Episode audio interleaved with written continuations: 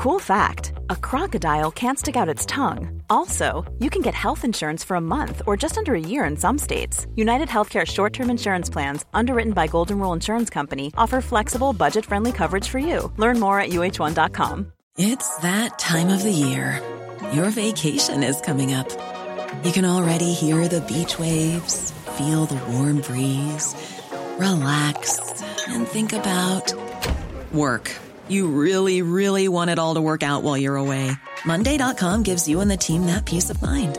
When all work is on one platform and everyone's in sync, things just flow wherever you are. Tap the banner to go to Monday.com.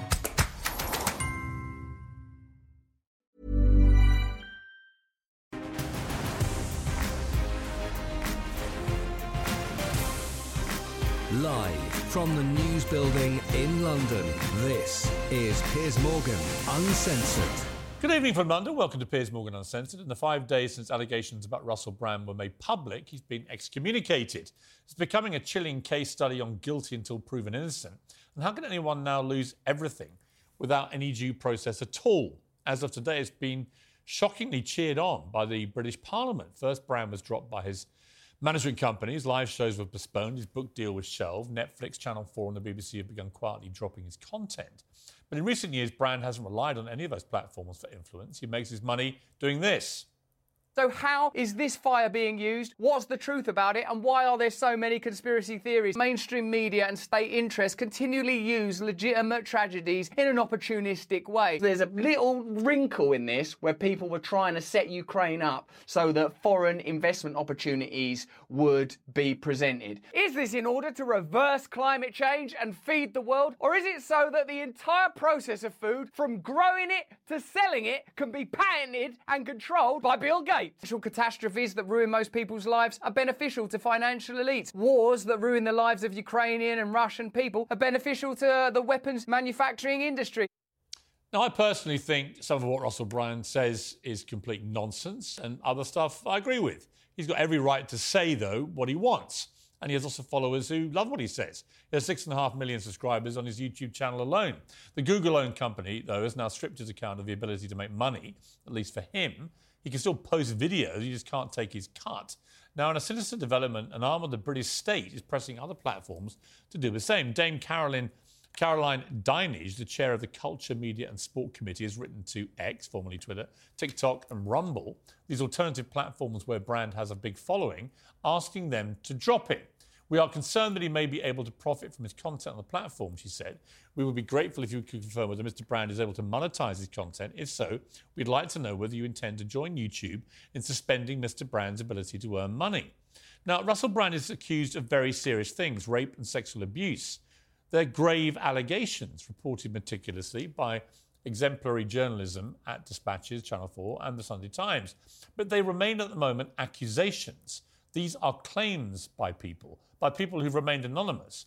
I think the conspiracy theories about an establishment attack to crush a dissenting voice are hogwash. But I can't think of a better way to fan those conspiracy flames than for a parliamentary committee to intervene like this. As more people make their living online, we should be extremely concerned about the ability of tech companies to choose who gets to do that. And in a liberal democracy, no one should have more respect for due process than Parliament. It's not about taking sides on Russell Brand. If he's guilty, he deserves a punishment every bit as severe as the alleged crimes that he committed. But trial by MPs or trial by Silicon Valley seems to me dangerous and wrong. Well, to discuss, I'm joined by Daily Wire host Michael Knowles uh, in America. Michael, there are lots of strands to this Russell Brand story. But let's focus on one today, which is this what appears to be an extraordinary overreach by the British Parliament, where the, the chair of a select committee has written to all these tech companies demanding effectively that they financially cancel Russell Brand over allegations. What is your reaction to this? I'm glad to see that Rumble responded to Parliament and said, uh, no, we're not going to cancel someone who hasn't had due process of law based on mere accusations without a conviction. That, that's really great. It's unfortunate, however, that YouTube didn't need any nudging from Parliament. YouTube decided to demonetize Russell Brand right away.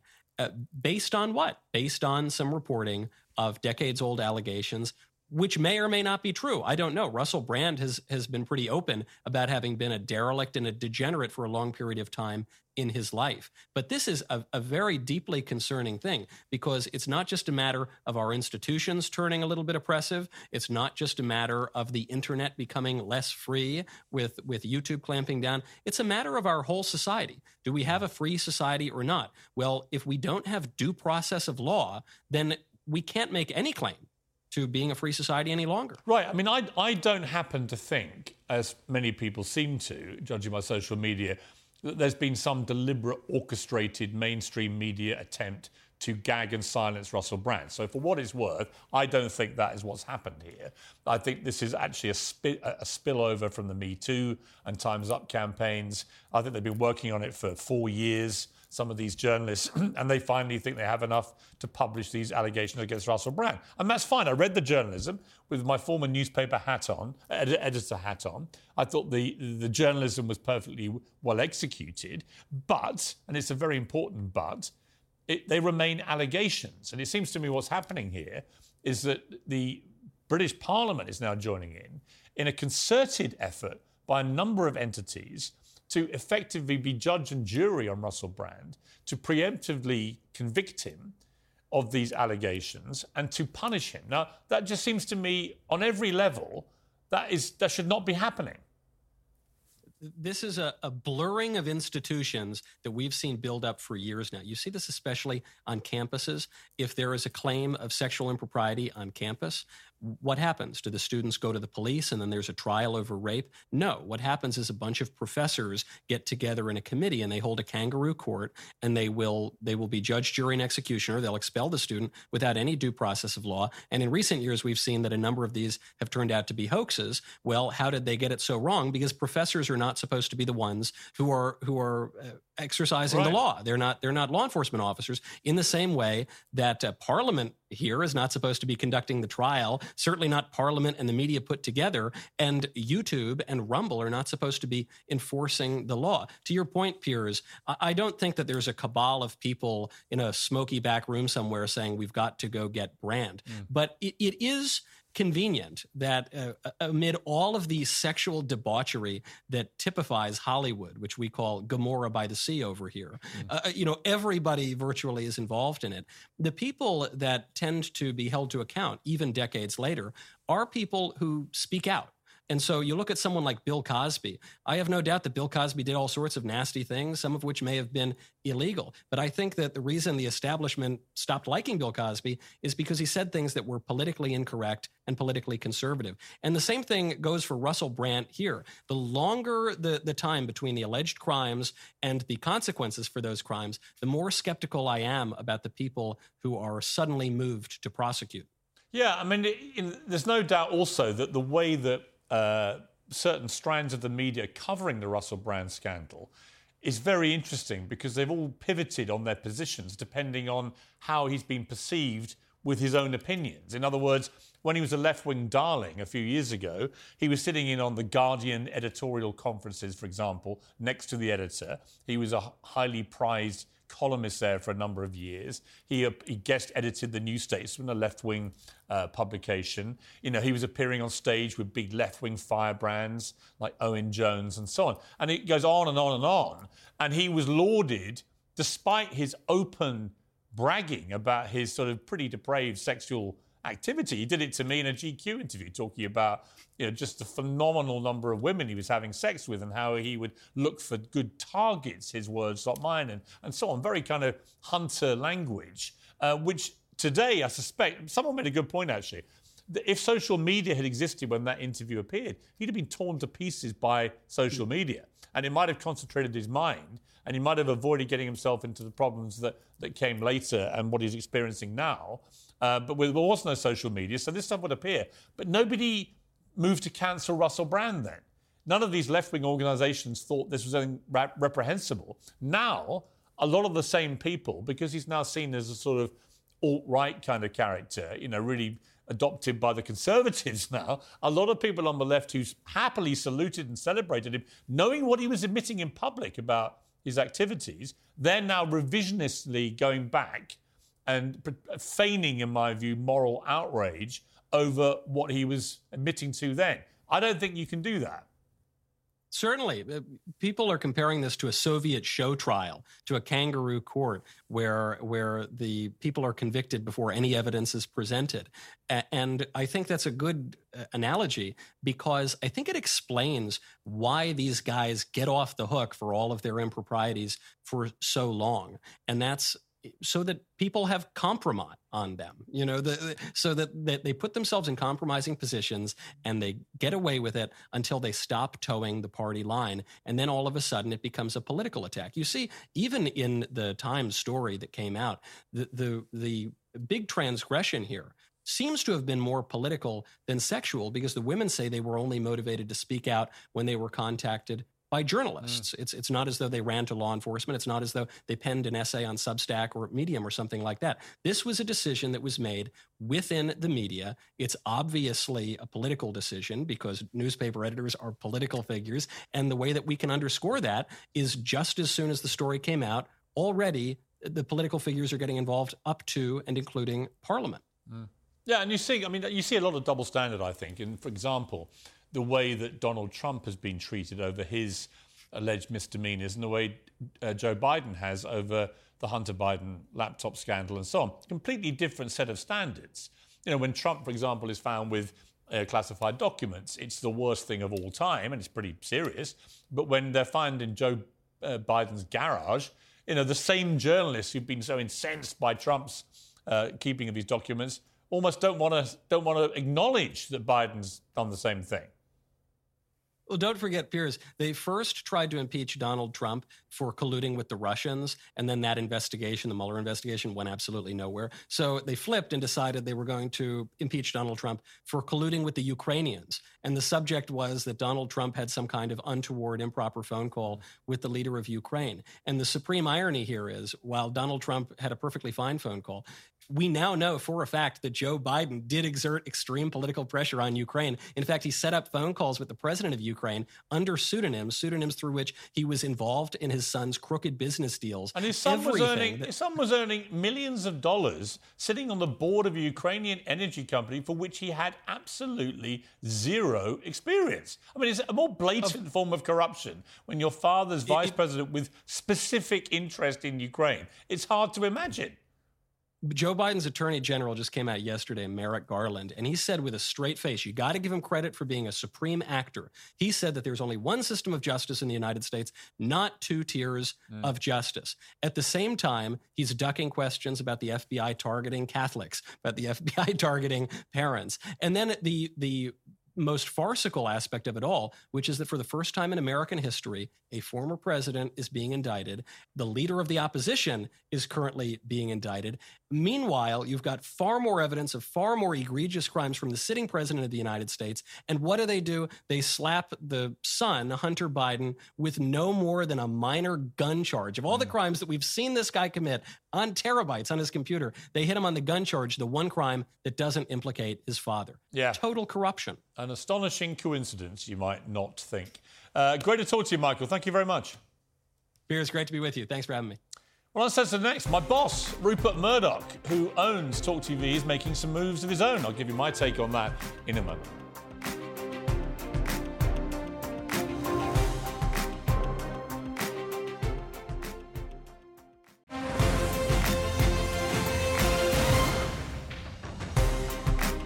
Welcome back to Piers Morgan Uncensored. Now, my boss, Rupert Murdoch, uh, he's been my boss on and off for 30 years. He's been a visionary leader. His audacity and tenacity has helped build a magnificently successful global media empire, and I've enjoyed working with him and learning from him. A little earlier today, he announced he's transitioning to the role of chairman emeritus of Fox and News Corp and passing control of the companies to his son Lachlan. He said in a statement to staff, our companies are in robust health, as am I. Our opportunities far exceed our commercial challenges. We have every reason to be optimistic about the coming years. I certainly am and plan to be here to participate in them. But the battle for the freedom of speech and ultimately the freedom of thought has never been more intense. Hear, hear, boss. Well, for more, I'm joined by Fox News contributor Joe Concha. Joe, a big moment for us in the two companies. Uh, I don't know about you, but when I heard this, it was like I didn't, I didn't ever think I'd hear the day that Rupert Murdoch would stand aside and hand control to someone else like this, but it is his son who's been right by his side now for a number of years. What do you make of it?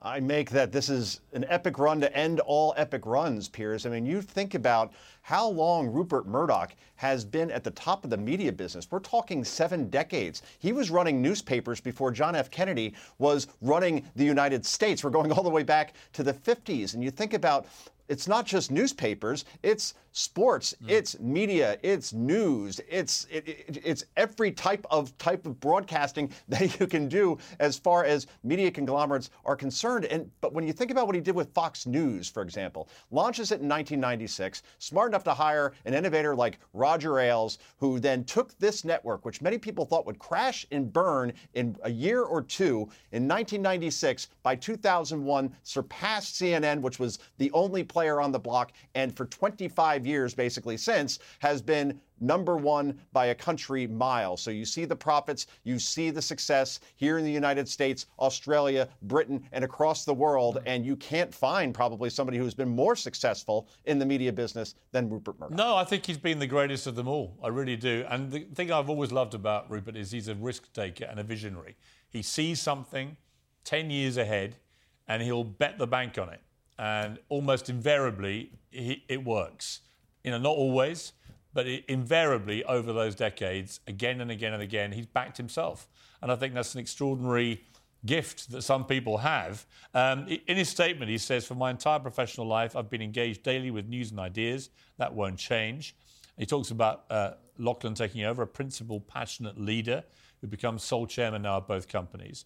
He said here, neither excessive pride nor false humility are admirable colleagues.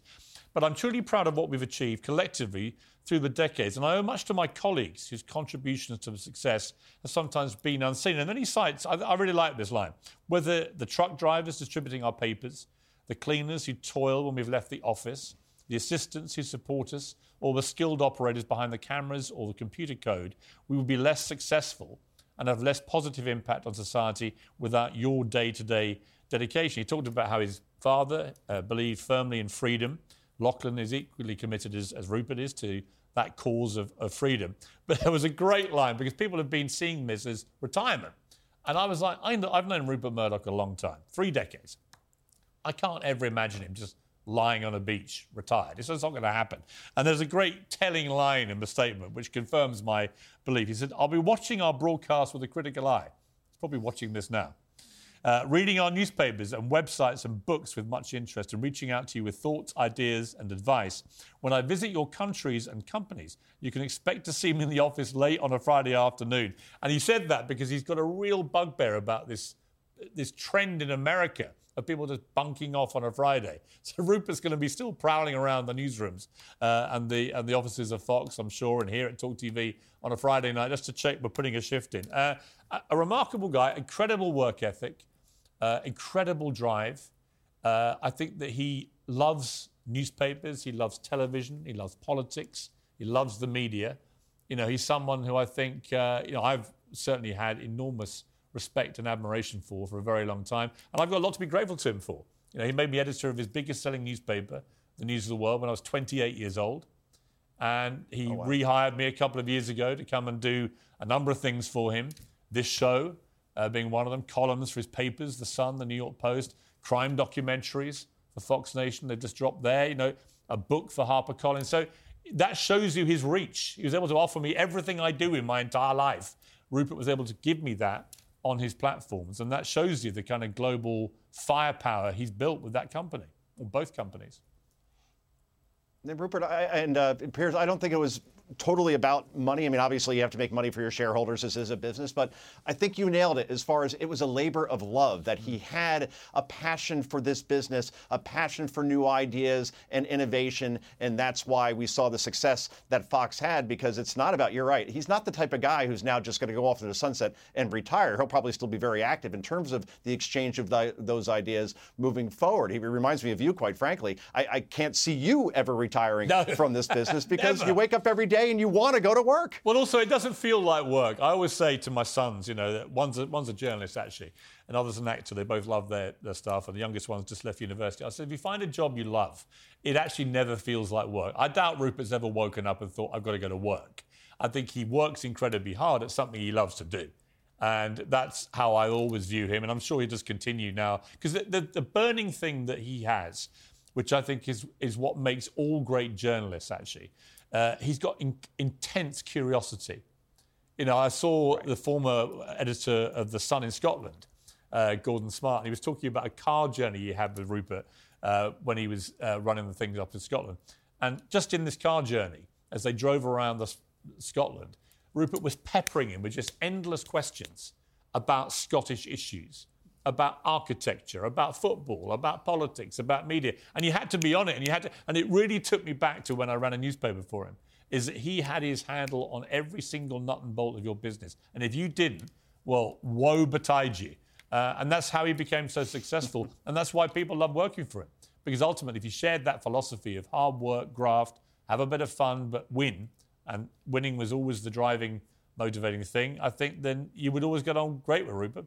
no problem at all. Uh, but I, have got a lot to be grateful to him for. I sent him a note today saying how grateful I am, how influential he's been on my life, you know, for a long, long time. And so it was quite a moment today, I've got to say. Uh, Joe, I appreciate you joining me. Thank you. It's, it's a big moment for the company. But I've known Lachlan since he was a teenager. Uh, a very, very impressive man who's been right at the right hand of his father now for quite a while uh, running the show, and I've got absolutely no doubt he's going to be great too. So I think we're in good hands. Thanks, Piers. I agree. All the best. Onward and upward. Yep, absolutely. Uh, I'm joined now by my pack, Talk TV international editor Isabel Oakeshott and Talk TV contributor Paula Roan Adrian quite a moment, I think, for all of us. Oh, definitely. I mean, I joined the Sunday Times in 2006, not quite your length of service, mm. but, you know, Rupert Murdoch has been such a massive figure mm. in journalism all this time. And um, I, I loved his statement, you know, the bit about the cleaners. I what, did. what a beautiful touch and how how much politicians could learn from that, right? Because they so often forget the so-called little mm. people, uh, who are not little people at all. They are absolutely integral to the running of the place. Yeah. But the other bit I loved was his comment about the importance of freedom of speech and mm. how it is under threat like never before. And in the time that he has been in this industry, just in fact, if we even narrow it to the last five years, mm. I don't think there's ever been such a threat to freedom of speech no, as, totally as, there is now. No, and, and so, actually, the reason I came back to work for him was because he was he shared my sort of fury about what had gone on at. Good Morning Britain with Meghan Markle and the, the sort of suppression of free yeah. speech, my ability to express opinions. And I, and he shared my view it was ridiculous. So and the mission is more important than ever, actually. No, no question, yeah. no question.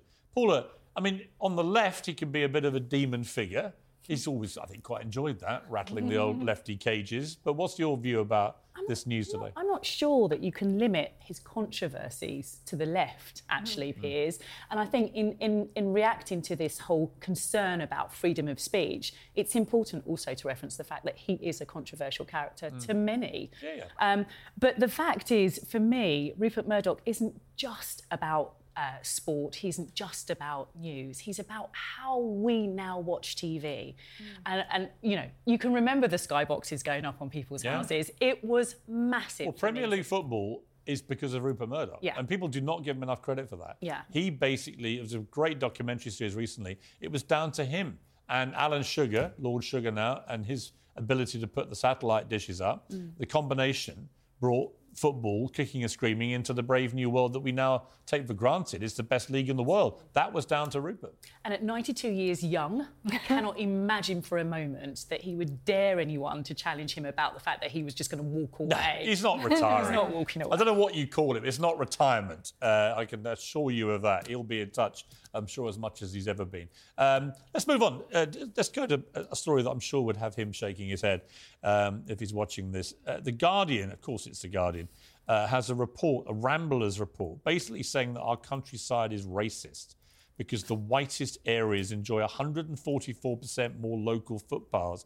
than the most ethnically diverse areas. I mean, this is beyond parody, isn't it? I mean, it could only be the Guardian. A load of it? rambling, absolute rambling nonsense. Yeah. I mean, of course, it's no surprise that the most affluent areas mm. where there are least dense population are going to have more paths. Why you need why they feel the need to actually add some ethnicity dimension to that i don't know. I mean it's just it's, it's just a desperate publicity paula you you often defend the utterly indefensible on this program. Have you got Valiantly. any have you got any defense for the guardian's revelation that our countryside is racist? So it's not that I defend the indefensible, it's that I'm right. Oh. And Are you defending this then? What you have to understand Yeah. is the Ramblers Association, it was a fantastic piece of research.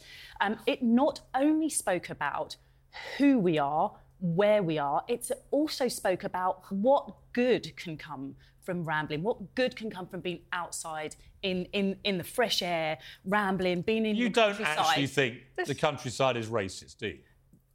Can I just She say?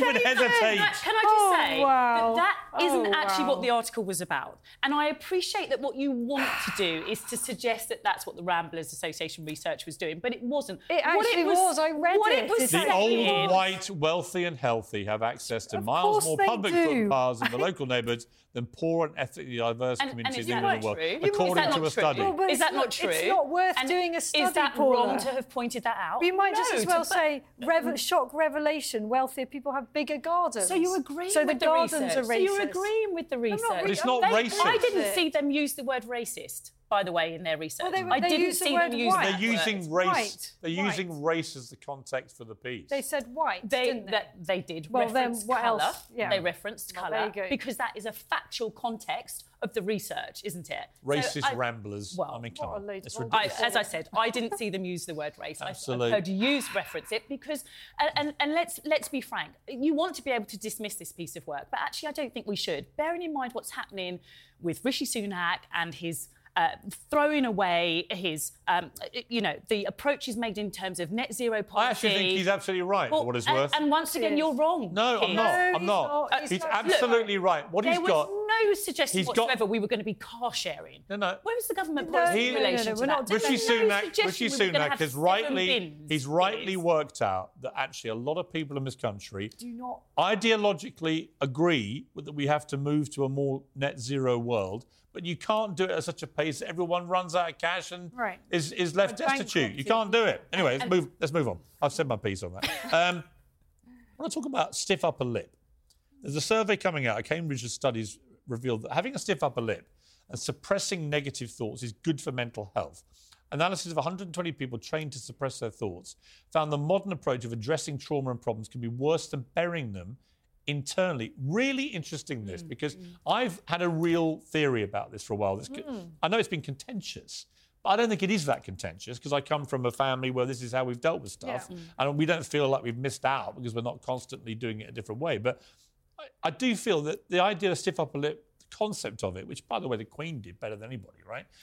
The idea that somehow this has become a bad thing that we should frown upon. This survey actually says the opposite, that sometimes actually deploying that can actually be helpful to people. Now, I wanted to talk to you about this, uh, Isabel, because I, I know you've just been through a really sad moment in your life. Your, your mother has just died. Yes. And you've come into work, which is a kind of an example of this, really. So tell me how you feel. Well, first of all, my honestly, I said to you out the back, I'm so sorry because I know that, that you've lost both your parents now. It's Yeah. a big moment in someone's life. It is, it is. But she was a good old age. So what I always try to do is try to think of the good things. Mm. Um, and I'm also trying to bring my children up to be resilient because I think resilience is hugely important. Huge. You know, you can choose uh, to interpret setbacks Mm. in different ways. Um, my dad always had an expression, I've had a minor setback, he would say, Mm. and it could often be something pretty big. But it's about how you react to what happens. You know, you can't always control what happens, people die, Mm. but what is your response to it going to be? Um, and I'm choosing to soldier on. Um, and it doesn't mean that I'm not going to have some tearful moments, um, but actually coming on- onto this show, we're having a really interesting debate, and I'm surrounded by bright lights and friendly people, and that's great. Um, and people deal with stuff in different ways, don't they? But if you ever want a case study in how endless therapy and navel gazing doesn't work, you only have to look at our Harry, don't you? Prince Harry. Well, yeah, I, I- I do think that the constant obsessive conversation about it can actually have the opposite effect. And what's interesting, Paul, about the survey, it seems to suggest the same thing. People in 16 countries were asked to think about 20 different fears and worries they thought might happen, 20 hopes and dreams, and 36 humdrum scenarios. Data show that those told explicitly to not think about the events or distract themselves from thinking about them thought about their events less vividly and improved their mental health. Mm. In other words, if you do just obsess with this, and I would also add in the whole dopamine element to modern society where kids are being exposed all the time to really violent, horrible imagery, whether it's pornography or war graphic, war thing, mm. constant, constant, constant, sharing, sharing, sharing all this stuff. You put all this together and you, you, you end up in a real messy place, I think. Oh, absolutely. And to be frank, that research i- i- is not unusual. There's been research since about 1987 that's been conducted on this suppression. Um, the body, the brain naturally suppresses bad, um, you know, traumatic events. That's what it does. That's how we protect ourselves. Um, and CBT was actually born out of that research of trying to teach you how to manage those triggering events. So, um, in terms of that research, it's not that unusual. But what I uh, would be interested to understand is whether the uh, 120 subjects actually suffered traumatic events. I'm not clear, and I think the jury is still out on whether actually the suppression works for uh, traumatic the really event. big stuff. Yeah, I mean, for exactly. example, P, um, PTSD or you know, Right, veterans. listen, of and course, stuff. but I've always said that obviously. But that's extreme cases. Yes, isn't it? yes. I, I, I just think generally we don't prepare young people for real life we don't. very We well don't. anymore. No. We've Yeah. stopped doing it. You know, and it's little things like But if, who if, if, should do that? And this is the problem ultimately. Who is responsible for doing that? Parents, actually. um, actually no, I think I actually think the me, I think the media actually Oh, collectively. you mean who is at fault? You mean? Well, no, no, no. I, I do mean who's I think- going to be responsible for teaching Make- children to be regi- resilient. Well, I, I would honestly change the way we teach kids at school. I mean, for Me example, too. first thing I do if I was running schools in this country, no more participation prizes. If little Johnny comes last in a race, he doesn't get anything. Mm-hmm. he understands but the winning and losing, right? And and you have to compete in life. Because when you get out of school, there's no one protecting you. Bit of a shock, Right? People, yeah. kids don't. They're not used to losing anything. but exams are competing peers, Yeah. so they do understand the concept of competition. Yeah, but What- not really. And I think we cosset them, we protect them too much, and then they, they in the end, they're just ill prepared for the harsh reality of the tough real world, which is tough. I would you know, very, very tough. Um, but anyway, look, we've got to leave it. Um, but my, my deep sympathies to you, and I, I really appreciate you coming in. pleasure. and uh, we'll dedicate this show to your mum Oh, how lovely. Thank because you. uh, she was a great lady, I know. So Thank nice you. to see you. Thanks for coming in, Paul. On Thursday next, President Zelensky is at the White House to call for more US backing for Ukraine. But getting win over Republicans who say it's costing too much. US presidential candidate Will Hurd is up next.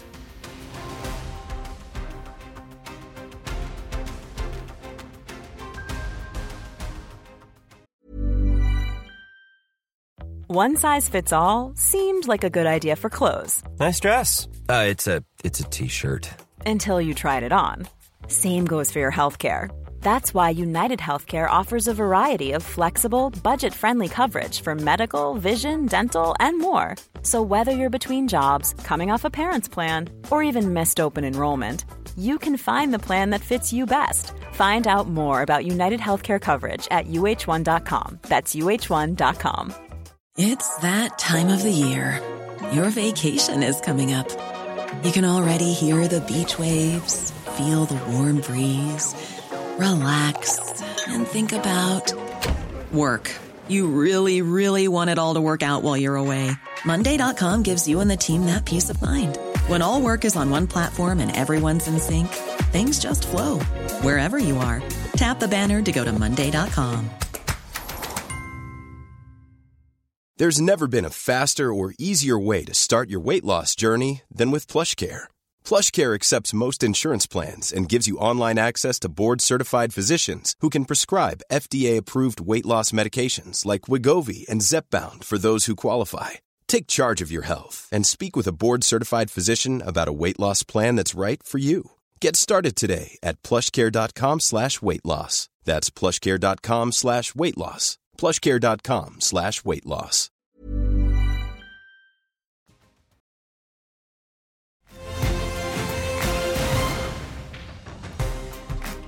Welcome back to Morgan Uncensored. Ukraine's President Zelensky is in Washington aiming to secure another $24 billion in aid from the United States. He's visited the Capitol, just arrived at the White House for an audience with President Biden. Zelensky has a battle to win over skeptical Republicans. Congress has already authorized more than $110 billion since Russia's invasion. Some Republicans warn they will oppose further spending on the war, which Zelensky believes could cost him the war. Well, joining me now to discuss all this is Sarah Brown, who's just returned from Ukraine after visiting with Their World, her children's education charity, and the Republican presidential candidate, Will Hurd. Well, first of all, Sarah, you've just been to Ukraine. I went there uh, over a year ago now and spent time with the president and the first lady. Um, things were relatively quiet there, but we've now another year in, and a particularly devastating toll on kids. Tell me about that. Well, families are needing to move to places of safety, so children's schooling is getting disrupted, and they're going through, you know, quite harrowing times. I mean, having been in Kiev uh, just last week, um, meeting with President Zelensky and, and First Lady, you can see that that city is really feeling the pressures of it. But they also, as a community of people, feel that they're all in it together and everyone playing their part. But for children, that means families are moving away from the front line, moving away from the more dangerous areas, schooling's getting disrupted. So there's a big push behind. We've been working uh, from their world to make sure that 70,000 laptops are getting out there, software's on there, learning materials are on there, so that even if they're on the move, they're able to continue learning. But the meeting with President Zelensky that we had was to, his focus is also to think about the youngest children, the ones that are preschool. And I think we've learned a lot from other conflicts, other disasters, that we can't ignore the youngest children, that we need to be investing in them. And it's really interesting to me that Ukraine is wanting to move faster and do more at an earlier stage than we've seen in other conflicts around the world before. Right. I mean, 19,000 Ukrainian children are believed to have been taken to Russia or occupied territory since the war began. They're just disappearing in vast numbers. Yeah, knowing where children are, knowing that families are safe. I mean, obviously, in the eastern side of Ukraine, there are families who, you know, that's been the connections they have. People are moving to where they think there isn't fighting and where there's conflict. Um, but there are many, many other families who have been moving west. But the other thing that's interesting is families often leave Ukraine. Maybe they're staying in Hungary or Poland or Moldova. But also, when they think it's a little bit safer, they're going back. Mm. So I think for President Zelensky and certainly the organizations like mine that are are working to help deliver education services and support in that crisis, we're looking for where children are and understanding that they're not always staying in one place. So, needing to be really smart about how we create safe spaces for children to be able to learn. You know, you've been talking mm. this morning, this afternoon, about um, how families and children, you know, their resilience at yeah. school, whether, whether they can put up with the ups and downs of it. These are children that are really going through ups and downs yes. and learning, you know, resilience the hard way. And there needs to be a stability that goes in there. You know, there's a bit more effort going into schooling in around maths and science and just getting some of those core subjects going so they're not losing it all every Ukrainian has this dream of how they will go back and rebuild that country. Yeah. You know, we have the allyship from the United Kingdom, from the USA, other countries coming to, you know, help defend that country that's under attack. And some of that defence has to be protecting children and also those really little children. Um, 90% of the brain is developing in those first three years. Yeah. You know, you want children who are growing that environment to have that support, have childcare, look at what, you know, their parents are doing during the day. Where are the children in a safe space and what are the learning programs that are being delivered for them? Yeah, well, their world does some fantastic work. So thank you, Sarah. I appreciate you joining the programme tonight. Lieutenant Will Hurd, you, uh, Republican Republican presidential candidate. Well, it's obvious now from the rhetoric coming out of President Zelensky in Washington today that he believes if the United States was to suddenly pull funding, then that could cost him the war. Simple as that. Why are so many Republicans, increasing numbers of Republicans, why are they so resistant to this, given that effectively they're fighting for freedom and democracy against a Russian dictator?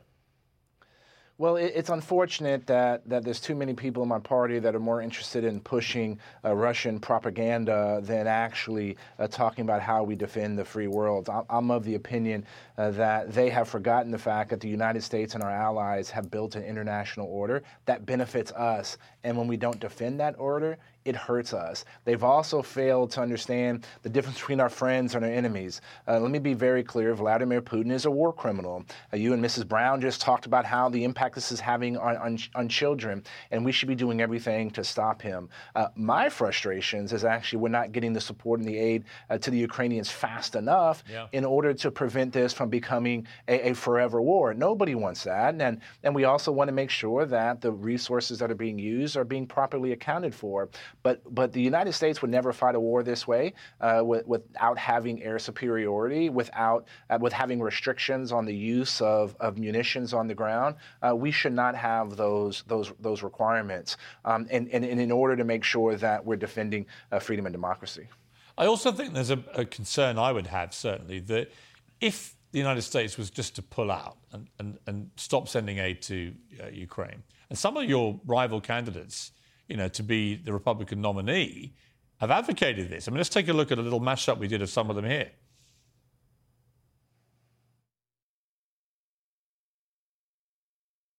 Why are you against supporting Ukraine? Because it does not advance American interests. Well, they have effectively a blank check policy with no clear strategic objective identified. And um, these things can, can escalate, and I don't think it's in our interest. The United States needs to be pushing for peace in Ukraine, not funding a proxy war with Russia. The Biden administration is sleepwalking our great country into a world war. I mean, I, you know, I find it baffling that senior Republicans talk like that about something like this when it seems to me so clear cut. Russian dictator uh, invades sovereign democratic country, steals land, murders people in virtual genocide. Why would a Republican think that that is a good thing and not want to immediately help repel him? Uh, well, Piers, uh, we need to invite you to speak in front of Congress because you're you're absolutely right, and and to me it's sickening the fact that even Donald Trump, uh, Ron DeSantis, uh, Vivek Ramaswamy, uh, the, the, fact that they do not understand that that that Vladimir Putin is a war criminal, that they're more interested in kissing his butt uh, than actually trying to defeat him, to me is, is just is just is is, is wrong. Um, I've spent um, a decade overseas. I was in the CIA, and my job was to stop terrorists from blowing up our homeland homeland to put Russian spies and, and Chinese spies, prevent them from stealing our secrets, and to, uh, to prevent uh, uh, nuclear weapons proliferators from, from doing their, their trade. And having real world experience on this, um, we, we have to remember that if Ukraine loses, then Eastern Europe is gone. Uh, they're back into the orbit of, of, Russia. Western Europe is not going to care about the United States, and they're going to cl- uh, cozy up uh, with the, the, Chinese government. Uh, the United States and our allies are in a new Cold War with the Chinese Communist Party, and what happens in Ukraine potentially is going to show what's going to potentially happen in Taiwan as well.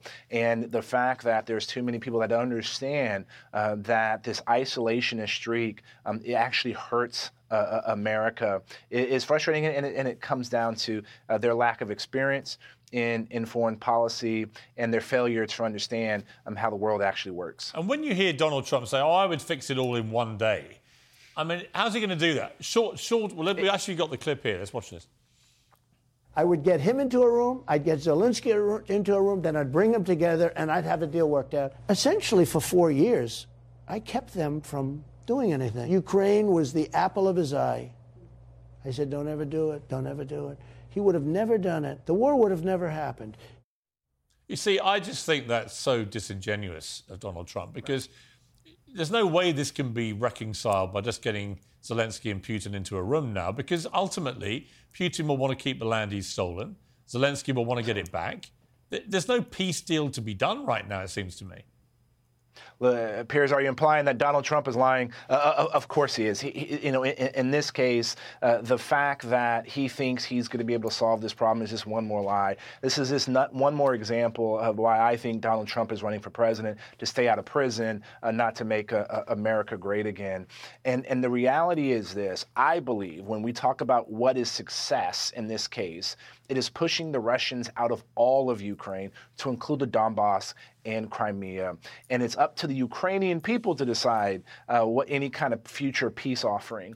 And we know that the Ukrainian people um, are resilient and, and, are not going to accept anything less um, than the, the, full evacuation of the Russians. And, and what the other thing that's frustrating is at a time that we know that the Russians are, are vulnerable, the fact that Vladimir Putin has to go to North Korea and Kim Jong un in order to buy old, outdated equipment uh, because things are going so poorly for him when he just had an insurgency. Um, uh, a former general people barreling down to come to Moscow to kick him out of power. The fact that, that Vladimir Putin is dealing with all this is the time for all of us to reinvest in what the Ukrainians are doing to help the Ukrainians win this war Yeah. and, and, and push Russia out. Will Hurd, I could not agree with you more. Honestly, I, and I'm completely baffled, like I said at the start of this, that more Republicans, I mean, some, obviously many Republicans do share your view, but it's alarming to me to see the rising number who don't and don't see the bigger picture here. You know, China's watching all this thinking, well, what, what's America going to do? If America just bails out now on Ukraine, that is a red, that's just a, well, it's a red flag to the world, but it's a green flag to China. Think, okay, well, let's go and take Taiwan then. What's going to happen? Not a lot. I, I've got, Well, we've run out of time, Will. I'm, I'm, that was a rhetorical statement to end it, but uh, I do appreciate you joining me. Thank you very much. Of course. Uncensored next, a 10 year old Australian comic has gone viral around the world after leaving TV presenters in stitches with a brutal joke about vegans. He's up next.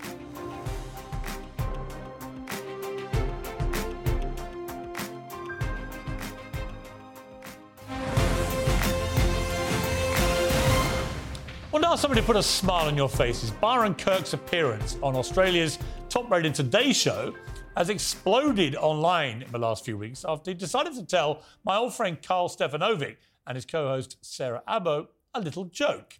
This was their reaction to his joke. we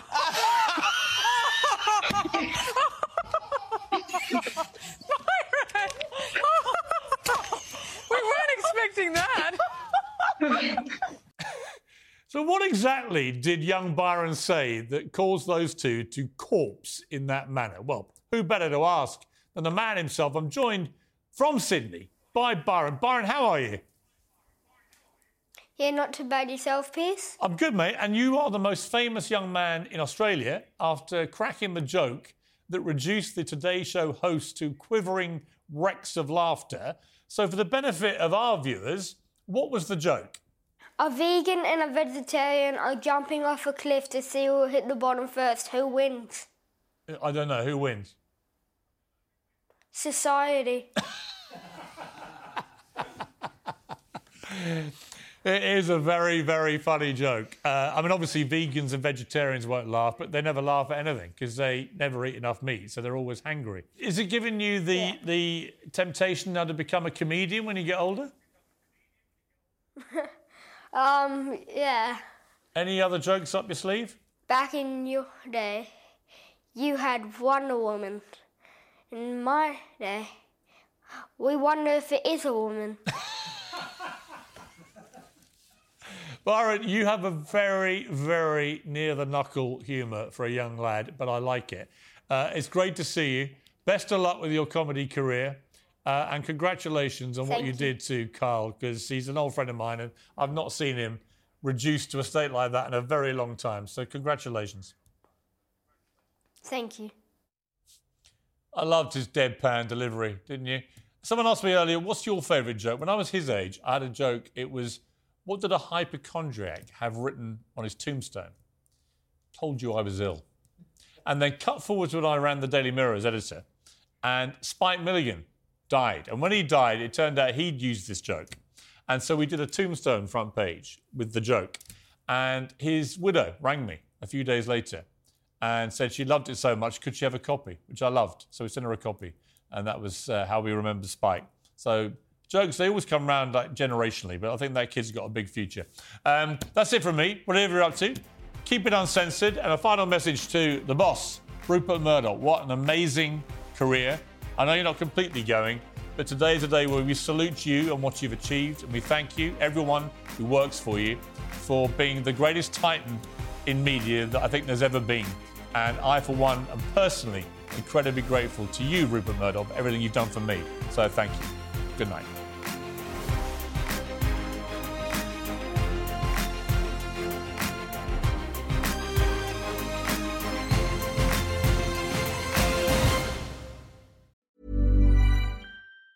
Hey, it's Danny Pellegrino from Everything Iconic.